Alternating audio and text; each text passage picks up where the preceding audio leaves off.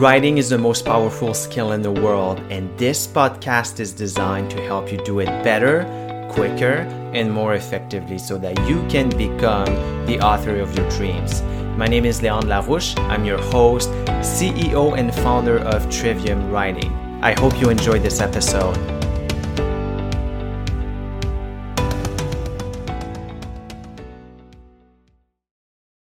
What is an outline in writing and why is it so important? Well, an outline is a form of pre writing that helps you plan your book before you even write it. It's like a roadmap for your book, and as the author, it helps you stay on track with what you want to say. Now, the type of outline you're going to choose will depend on how detailed you want to be in order to organize your thoughts. And you can also make an outline by using mind mapping software or even old fashioned pen and paper diagrams. And at the end of the day, the type of outline you're going to use doesn't really matter as long as the end product is easy enough for you to stay productive, motivated, and coherent. And I do want to emphasize coherence, which is the most important aspect of writing and it's the most common obstacle to clear, compelling writing.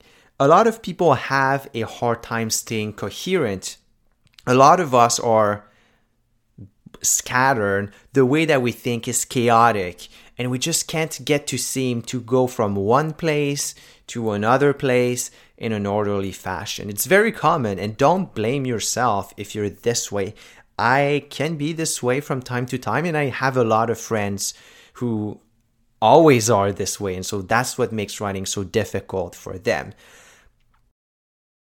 Now, once you have ideas on paper or even just in your mind, although I recommend doing some brainstorming, once you have ideas, then you want to do an outline. And the outline really just is a roadmap.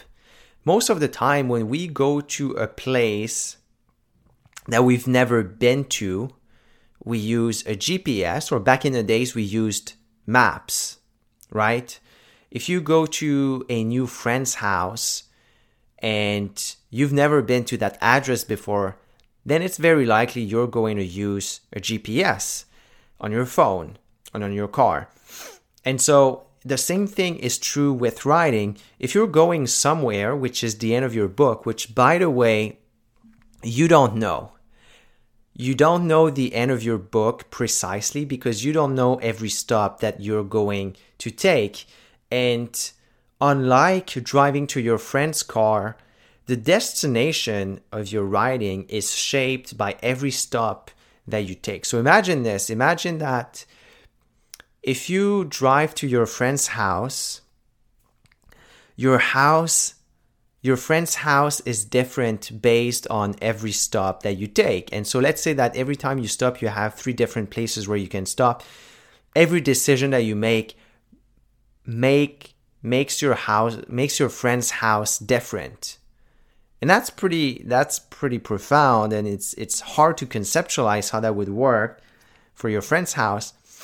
But it's very easy to conceptualize when it comes to writing because yes, you will get to a, a destination, but that destination will be colored and shaped and influenced by every stop that your reader has taken over the course of the journey. And let me tell you why this is the case.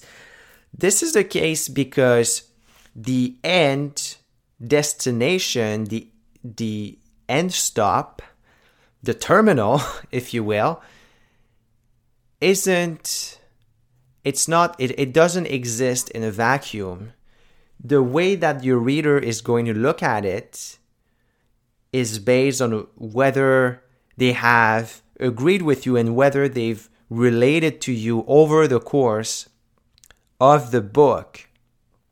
And so, what this means is if you do a bad job at creating images and building rapport and being credible throughout your book, then when your readers get to the end the end destination, if they do, it's not going to be it's not they're not going to be persuaded.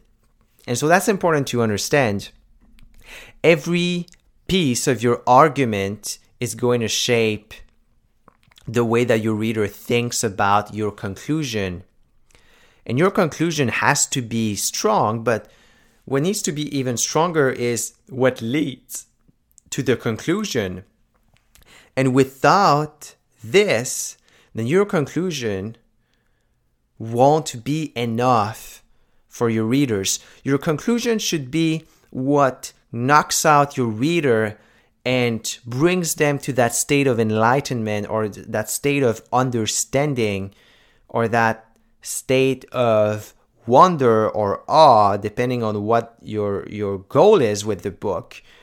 But you need to walk them through a logical sequence in a, in a sequence that's compelling that has emotions.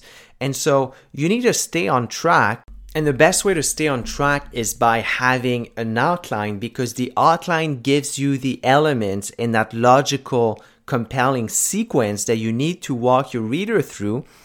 And it makes it really easy to string together the ideas that you have. And when you sit down to write, well, you know where you are, you know what you've done, and you know where you're going. And so it makes it really, really easy to just write as opposed to having to figure out and try to remember or try to go back to your writing that's not productive that's not efficient and ultimately it's what leads you to being incoherent if you forget what you've written about you risk repeating yourself in a, in some form and what is also going to happen is that you are going to digress and talk about things that really you shouldn't be talking about because it's not part of the focus. Now, how do you build that outline precisely? Well, you need to know what elements you are going to put in your book. And so there are different levels of elements. There are high level elements and there are low level elements. And so your job when you are building that outline is to find the sweet spot between mapping out the high level elements and the low level elements. And the low level elements, their details, their stats, their numbers, their you know things or maybe little stories that you can tell to convince your audience. But the macro level, there are the themes, there are the the big the concepts that hold your book together. And so you have to you have to look at your book at these different levels and your job is to map out something that will give you that information. Now, at Trivium Writing, what we do is we teach something called the hybrid planning system, which finds that sweet spot between high level and low level or macro and micro. And if this is something that you'd be interested in learning more about, then you can visit our website, triviumwriting.com, and book a free consultation so we can tell you more about that and how we might be able to help you. But going back to the outline, the outline is absolutely critical. Now, you shouldn't be a prisoner of your outline. The way that I think about outline is very much like a schedule. Oftentimes we make a schedule and then we break it because we don't want to be prisoners there are things that come up, and sometimes we change our mind about what we want to do and how much time something takes. And so, your outline is subject to change over the course of your writing because you might find out things you didn't know about throughout the writing process. That's the beautiful thing about writing. And so, you're not a prisoner to your outline, but you have to have it there with you so that you can stay coherent and you can write the best book that you possibly can. Hey everybody, it's Leon. I hope you enjoyed today's episode. Please leave us review, share this podcast, and I will talk to you in the next episode.